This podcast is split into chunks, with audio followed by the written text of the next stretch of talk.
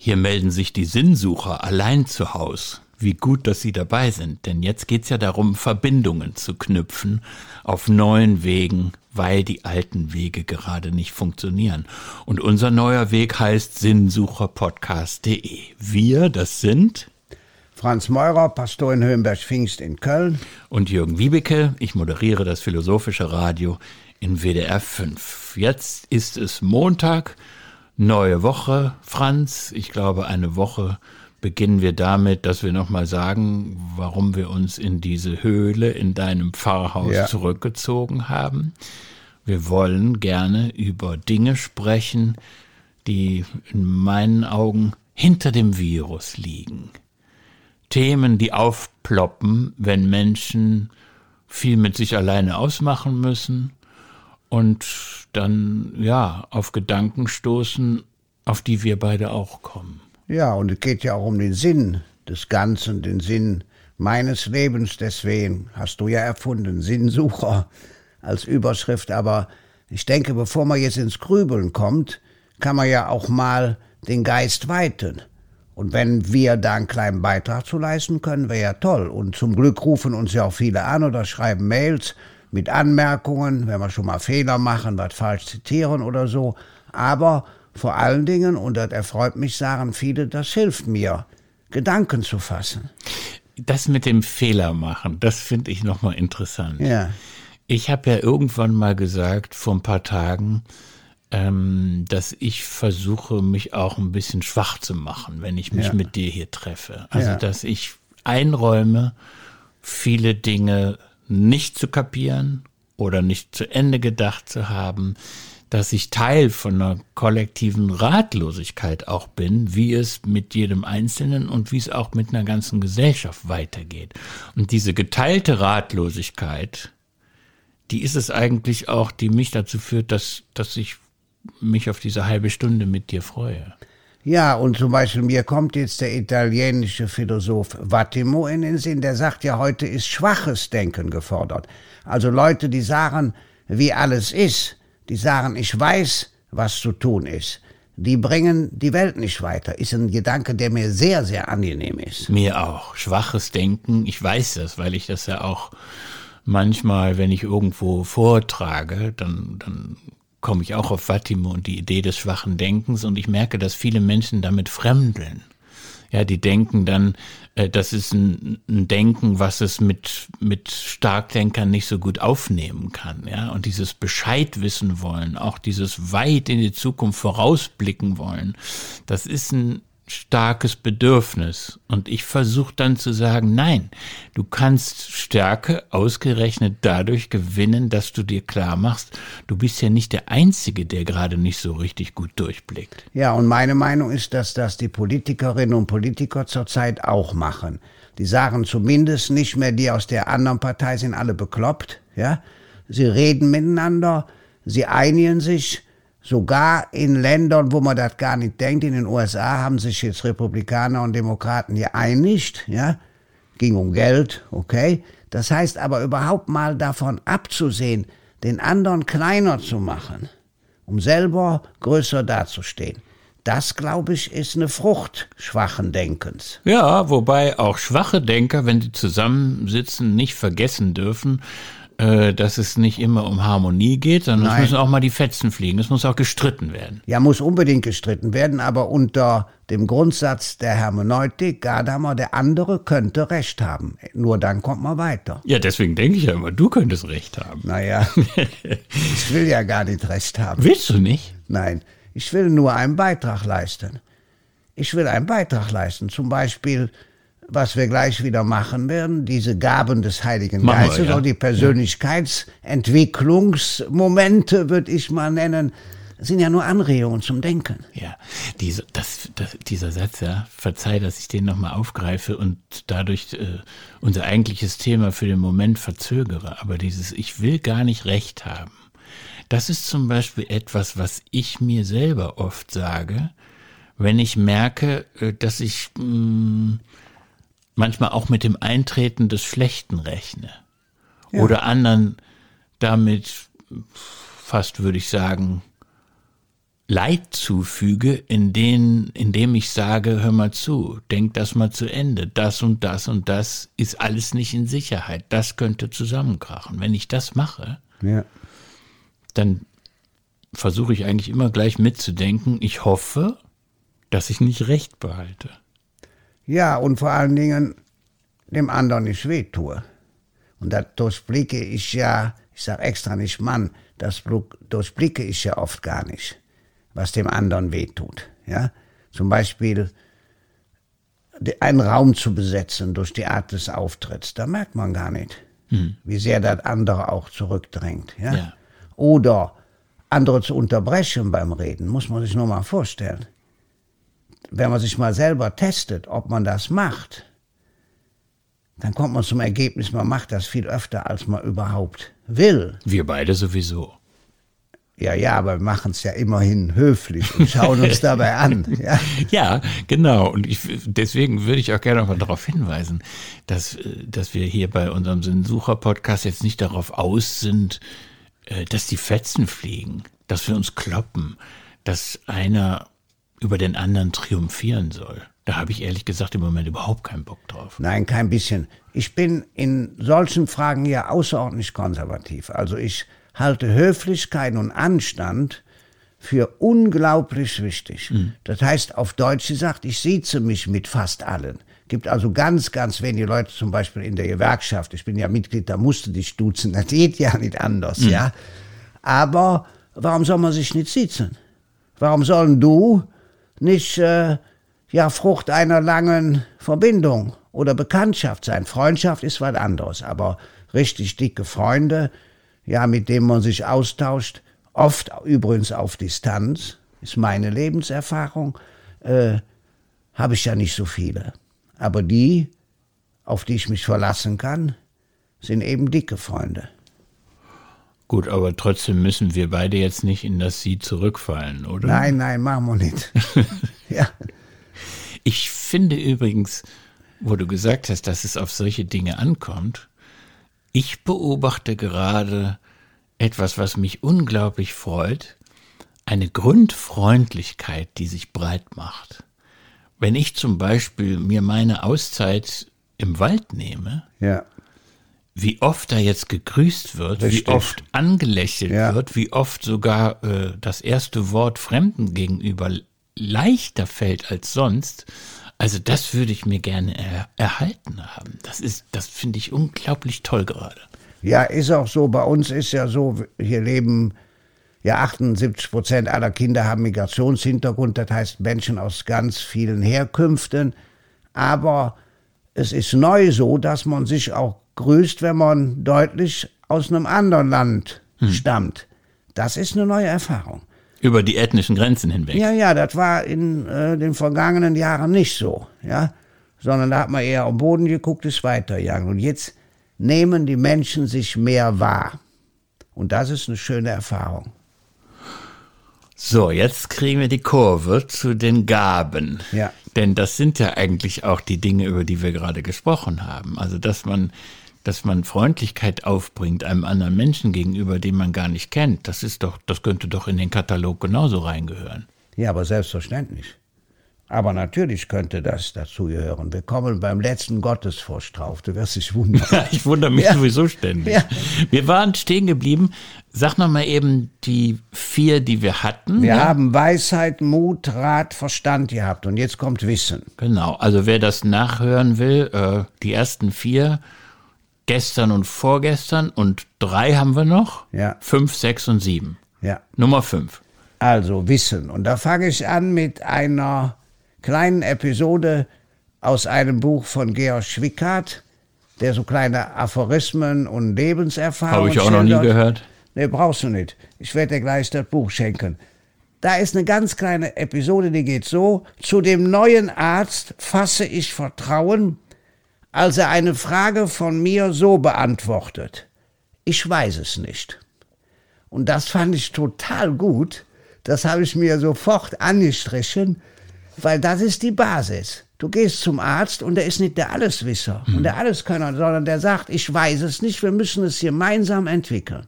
Ja. So, und die Botschaft bei mir, die dadurch ankommt, ist, äh, der Patient muss mindestens die Hälfte der Anstrengung der Arbeit tun, damit eine Ärztin, ein Arzt überhaupt sich förderlich ihm zuwenden kann. Weißt du, du hast ja gerade Gianni Vattimo genannt und die Idee vom Ja. schwachen Denken. Ja. Da haben wir jetzt das, was in der Philosophie vielleicht ein bisschen abstrakt wirkt, ganz praktisch gewendet. Ja, natürlich. der Arzt in der Episode ist ein schwacher Denker. Ja, natürlich. Und es geht bei Wissen aus meiner Sicht nicht um Wissenschaft, sondern es geht um Lebenspraxis, um Entscheidungen im Leben. Das heißt, dass man äh, sich nicht so groß aufbläst, ja, dass man weiß, was man kann und was man nicht kann, ja. Also zum Beispiel, ich habe früher Autos selber repariert, Motor raus, alles. Heutzutage in der modernen Zeit Finger weg, ist eine völlig andere Welt. Du Ja. kannst, kannst nicht mehr mit vier Schrauben am VW-Bus den Motor rausholen. Ja, das ist eine ganz eigene Technik, was weiß ich alles, digital, frag mich nicht was. Also ich mache nichts mehr und ich tue noch nicht mal die Reifen selber wechseln, weil auch das heutzutage irgendwie ja mit so einem Gerät viel sicherer geht. Also ich sag dir mal, diese Nummer 5 mit dem Wissen, Ja. da ist für mich richtig viel Musik drin. Das Ja. gefällt mir unglaublich und vor allem nicht als äh, schönen Gruß aus dem fernen Mittelalter, Nein, nein. sondern als extrem relevant für das 21. Jahrhundert. Ja. Denn ich glaube, dass wir in unserer Gesellschaft, auch wenn diese Viruskrise mal vorbei ist, wir brauchen eine Idee davon, wie wir uns darauf verständigen, in einer gemeinsamen Welt zu leben. Und das kann nur geschehen auf der Basis von Wissen. Was wir aber im Moment haben oder hatten, jedenfalls vor dieser Krise, war, dass vielen, und das hat jetzt wieder mit Internet zu tun, das Gefühl hatten, äh, meine Meinung ist schon Wissen. Ich unterscheide nicht mehr zwischen Wissen und Meinen. Wir haben ohne Ende Meinungen. Alle, es, wir haben eine Meinungsinflation. Ja, auch oft Aber- Meinungen über andere. Ja. Meinungen über andere, Meinungen auf der Basis von falschen Informationen, von alle Fake, Fake, News. ja, Ja, genau, alle Fake-Sachen sind genau hier anzusehen. Genau. Richtig. Und das mal wirklich in die Persönlichkeitsentwicklung hineinzunehmen, ja, also dass ich zuallererst an mir selber arbeiten muss und mir Rechenschaft darüber ablegen muss, habe ich eigentlich, bevor ich eine Meinung äußere, mir Gedanken gemacht? Habe ich Quellen studiert oder plapper ich nur irgendwas nach? Das finde ich richtig gut, die Nummer 5. Ja, ich auch. Und dazu darf man natürlich sich dann auch fragen, was ist gut für mich und was ist nicht gut für mich. Ja?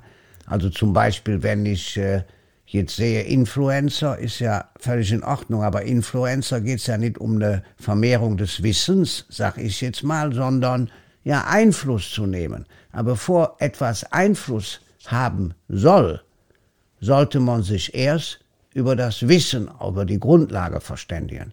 Wunderbar, schön. Ja, Freue ich mich ja, dass du das mal gut findest. Das nächste wahrscheinlich Du nicht ahnst so gar nicht, wie viel vorher ich auch schon gut fand. Na, Aber die, die Nummer 5 war für mich jetzt, äh, würde ich jetzt an 1 setzen, sagen wir mal so. So, die Nummer 6 ist die Gabe der Frömmigkeit. Jetzt ja, wird's eng. Ja, der warte mal ab. Und Frömmigkeit heißt ja kein bisschen nur beten, nur Rosenkranz, nur Gottesdienst.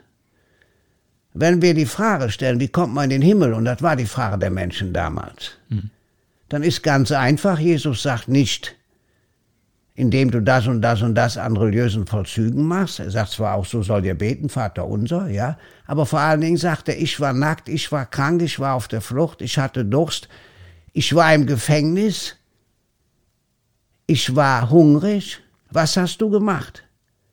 Und dann sagt er, als ich durstig, hungrig, krank auf der Flucht im Gefängnis war, seid ihr zu mir gekommen. Dann sagen die Leute, ach Quatsch, doch nicht zu dir. Ist doch ein Fake, doch nicht zu dir. Da sagt er, alles, was ihr einem dieser Kleinen getan habt, habt ihr mir getan. Das heißt, Frömmigkeit ist vita activa.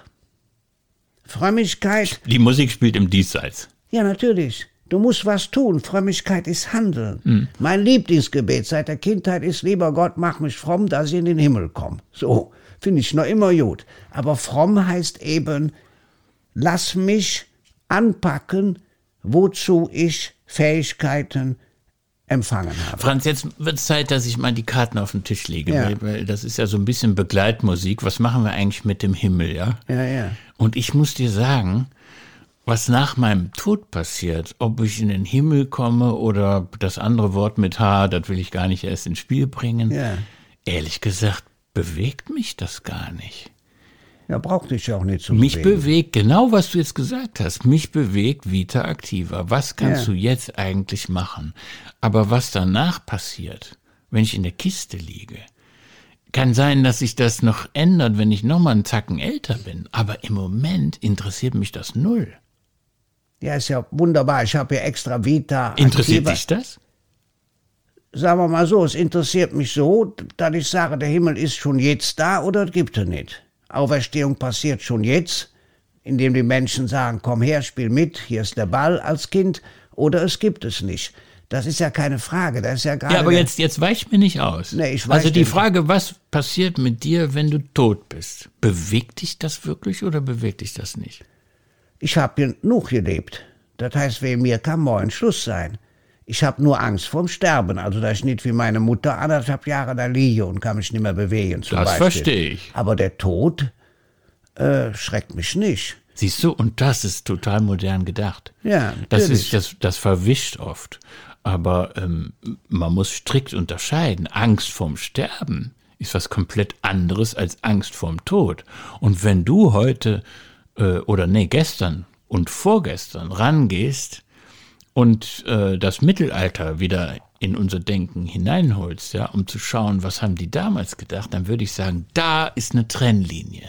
Im Mittelalter hatten die Menschen Angst vorm Tod. Absolut. Und heute haben wir aber null Angst, äh, ich sag jetzt wir, aber ich habe null Angst vom Tod. Vom Sterben darf man berechtigterweise Angst haben. Ja, aber gerade deswegen ist ja gut, sich mal anzugucken, finde ich, wie die mit dem Problem umgegangen sind. Ja, ich habe ja extra Vita Activa gesagt, Hannah Arendt, ja. Und Hannah Arendt unterscheidet zwischen Verbrauchen, Herstellen und Handeln. So. Verbrauchen die Dinge, die eben wachsen und so weiter und so fort. Herstellen, also zum Beispiel Erz und Eisen und Handeln ist immer politisch. Also mit anderen zusammen. Ja? Und diese ja, Haltung der Frömmigkeit ist für mich politisches Handeln. Jetzt nicht Grausenpolitik, aber sich einzumischen, ja. Wenn Mit jetzt anderen- Hannah Arendt hier säße Ja, und hören würde, wie Franz das Herstellen und Handeln von ihr erklärt und das dann, das ist alles in Ordnung, ja. ja. Aber dass du das dann fromm nennst, Nein, das Frömmigkeit. wird die, glaube ich, genauso wenig schnallen wie ich. Was Ja, hat das mit Frömmigkeit zu tun? Ich habe ja nur gesagt oder sage, was ich darunter verstehe. Ja. Sonst nichts. Und das muss man ja gar nicht auf sich anwenden, aber ist doch mal interessant zu schauen, wie die Menschen das vor 800 Jahren dekliniert haben. Das ist ja nur meine These, sich anzuschauen, wie die Menschen damals versucht haben, sich als Person wahrzunehmen. Aber ich Darum verstehe geht's. das richtig, Franz. Ja, Das, was du jetzt Frömmigkeit nennst, ja, praktisches Handeln Ja. im Diesseits, ja. das hat doch mit Religion überhaupt nichts zu tun. Ist der Kern der Religion. Also zum Beispiel hat sogar der. Und da Kon- muss ich genauer werden, damit du mich nicht falsch verstehst. Das hat überhaupt nichts damit zu tun, ob ich sonntags in die Kirche gehe, freitags in die Moschee oder am Schabbat in die Synagoge. Das hat doch damit nichts zu tun, oder? Doch, eh, zum Beispiel in unserer Kirche, die ist ja modern, äh, ist nur 17 Jahre alt, weil die andere Kirche vom Erdbeben 1992 zerstört worden ist, ist extra der Boden aus Asphalt. Das heißt, es ist der gleiche Boden wie draußen auf der Straße. Hat also der berühmte Architekt äh, extra so eingerichtet. Paul Böhm, Böhm. ne? Paul Ja. Böhm, ja. So, das heißt, das, was da passiert, ist nur eine, ja, Aufforderung, meinetwegen eine Zurüstung, hätte man früher gesagt, um draußen zu handeln. Am Schluss jedes, jeder heilige Messe heißt es, ite missa est. Noch nicht mal missi estis, also geht raus, missa est, es ist ausgesandt, ja. Noch viel klarer. Oder die berühmte Teresa von Avila, die ist ja schon zwei, dreimal erwähnt habt, die sagt zum Beispiel Deus solus basta.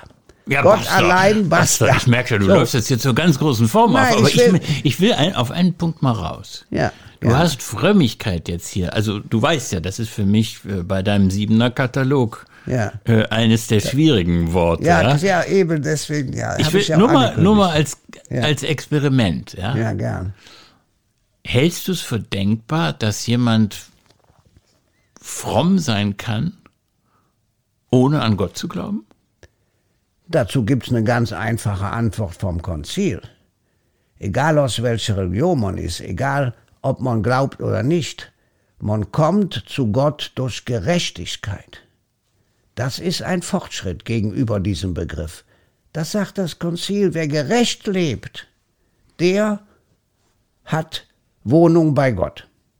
Und ist ja ganz praktisch. Jesus sagt, ich habe euch eine Wohnung eingerichtet, damit auch ihr dort seid, wo ich bin. Ja, weißt Im- du, Franz, du hast ja, du hast ja mit Recht darauf verwiesen, dass ich eher so ein bisschen äh, evangelisch-kulturell geprägt bin. Und da gibt's ja einen Theologen, der die Leute damit provoziert hat im 20. Jahrhundert, dass er gesagt hat, Religion ist Unglaube. Ja. Und was ist damit gemeint? Dass man sagt, also in Religion ist eigentlich die Tendenz, dass du dich im falschen Kram sozusagen verlierst, ja. Dass du für den Kern von Religion hältst, dass du Fastenregeln einhältst, dass du immer bestimmte Lieder zu einem bestimmten Zeitpunkt singst, ja. Diese ganze Regelseite von Religion. Wenn man die zum Kern macht, dann ist doch das, was du jetzt mit, mit Vita Activa bezeichnet hast, ja. Diese Form von Frömmigkeit, die, die droht doch zu versinken. Ja, natürlich. Die Frage ist ja, von wo kommt man? Also für mich gilt zum Beispiel, mystisch ist immer praktisch. Das heißt, wer die Erfahrung macht, dass er, ich würde jetzt sagen, nicht eine Insel ist, sondern auf die anderen Menschen zulebt und die auf ihn, Ja. dann kann man noch sagen, dadurch erfährt, dass er von Gott geliebt ist. Muss man nicht mitgehen, kann man. Ja, dieser Mensch, ja, wird das immer praktisch umsetzen. Punkt. Aber dann ist doch Gott eigentlich nur das Bonusprogramm. Wenn man will, macht man es, wenn man es nicht will, macht man es nicht. Aber es ist nicht das Entscheidende. Es macht nicht den Unterschied für gutes Handeln. Absolut. Absolut. Du musst nicht an Gott glauben, um gut zu handeln. Aber an Gott glauben verhindert auch nicht unbedingt gutes Handeln. Okay? Herrlicher- herrlicher würd Konsens, herrlicher so, ja, Konsens. so weit würde ich dir entgegenkommen. Natürlich ist auch völlig klar, äh, das ist ja meine wichtigste Überzeugung. Glaube ist immer ein Geschenk. Und um es mal ganz klar zu sagen, äh, weder in meiner Familie noch in vielen anderen Familien äh, hat man ja den traditionellen Glauben, in dem Sinne, wie du eben gesagt hast, klare Regeln, du bist im Dorf, wenn in der Kirche geht, wird verachtet, ja. Wer ein uneheliches Kind kriegt, schrecklich, ja, wird noch mehr verachtet. Da Das hat doch mit Religion nichts zu tun. Eben. Ja, aber das hat sich doch alles verbunden. Und Das heute heißt, sind wir frei. Wenn der Chef der Kirche auch noch der Kaiser ist, also jetzt mal, um hier mal ein evangelisches Argument zu liefern. Natürlich, natürlich, wir sind nicht nur frei, wir müssen uns aber auch heute bewegen. Das heißt, wir sind säkular, wir müssen wählen, wir müssen uns bewegen, wir müssen Dinge anschauen. Ja. Und all dies, um das klar zu sagen, für dich braucht das ja ja nicht so zu sein, hat für mich mit Frömmigkeit zu tun, ist eine Haltung der Dankbarkeit. Weißt du, bei mir ist es ja so, dass die entscheidenden Sachen oft passieren, wenn wir hier nicht mehr sitzen. Ja. Und wenn ich das dann hinterher für mich still bedenke. Ja. Aber jetzt lass uns wenigstens die Kurve kriegen und auch noch die Nummer sieben heute schaffen. Ja, die Nummer sieben erschreckt dich zuerst die Gabe der Gottesfurcht, aber damit ist eben nicht Angst gemeint, sondern Respekt voneinander. Für mich ist klar, Respekt ist heute mit einer der wichtigsten Dinge. Die Leute wollen geehrt werden. Ja, so. Richard Sennett hat dieses tolle Buch geschrieben, Respekt im Zeitalter der Ungleichheit. Das wäre für mich die Überschrift. Also, wen respektiere ich? Wen ehre ich? Und da haben die Menschen damals gesagt, wir wollen auch Gott die Ehre geben, denn er gibt uns die Ehre. Ist für mich eine Frage der Ehre. Aber für mich ist das heute eine Frage, ob man Begriffe wie Gottesfurcht die eine ganze Geschichte von, von Vergiftung inzwischen mit Ja. sich schleppen, ja. All das, was wir jetzt hier angedeutet haben, Missbrauch von religiösen Begriffen. Richtig. Ob man solche Begriffe eigentlich noch retten kann durch Umdeutung oder ob man sagt, Nein. nee, also Gottesfurcht bei aller Liebe, aber Brauch- mit dem Wort komme ich nicht mehr klar. Braucht man überhaupt nicht zu retten, muss man auch nicht wissen, kann man darauf verzichten. Nur, wir haben ja 800 Jahre zurückgeschaut und da haben die Leute dazu ausgedrückt, haben aber das gemeint, was wir jetzt auch mit Respekt ausdrücken. So, Weil sie nämlich damals den Himmel offen haben wollten und zwar für alle. Und jetzt möchte ich nicht 800 Jahre zurückschauen, sondern einen Tag voraus und einen Wunsch äußern. Ja, gern. Ich möchte mit dir, weil wir uns ja darauf verständigt haben, die Musik spielt bei der Vita Activa, beim guten Handeln. Ja. Äh, ich möchte mit dir über Empathie sprechen. Ja, wird spannend. Kann ich ja nur sagen. Wird spannend. Ja. ja, Franz, gut, dass wir noch so viel haben, worüber wir sprechen müssen. Aber wie gut, morgen ist ein neuer Tag. Ein gemeinsamer Tag. Und darauf freue ich mich.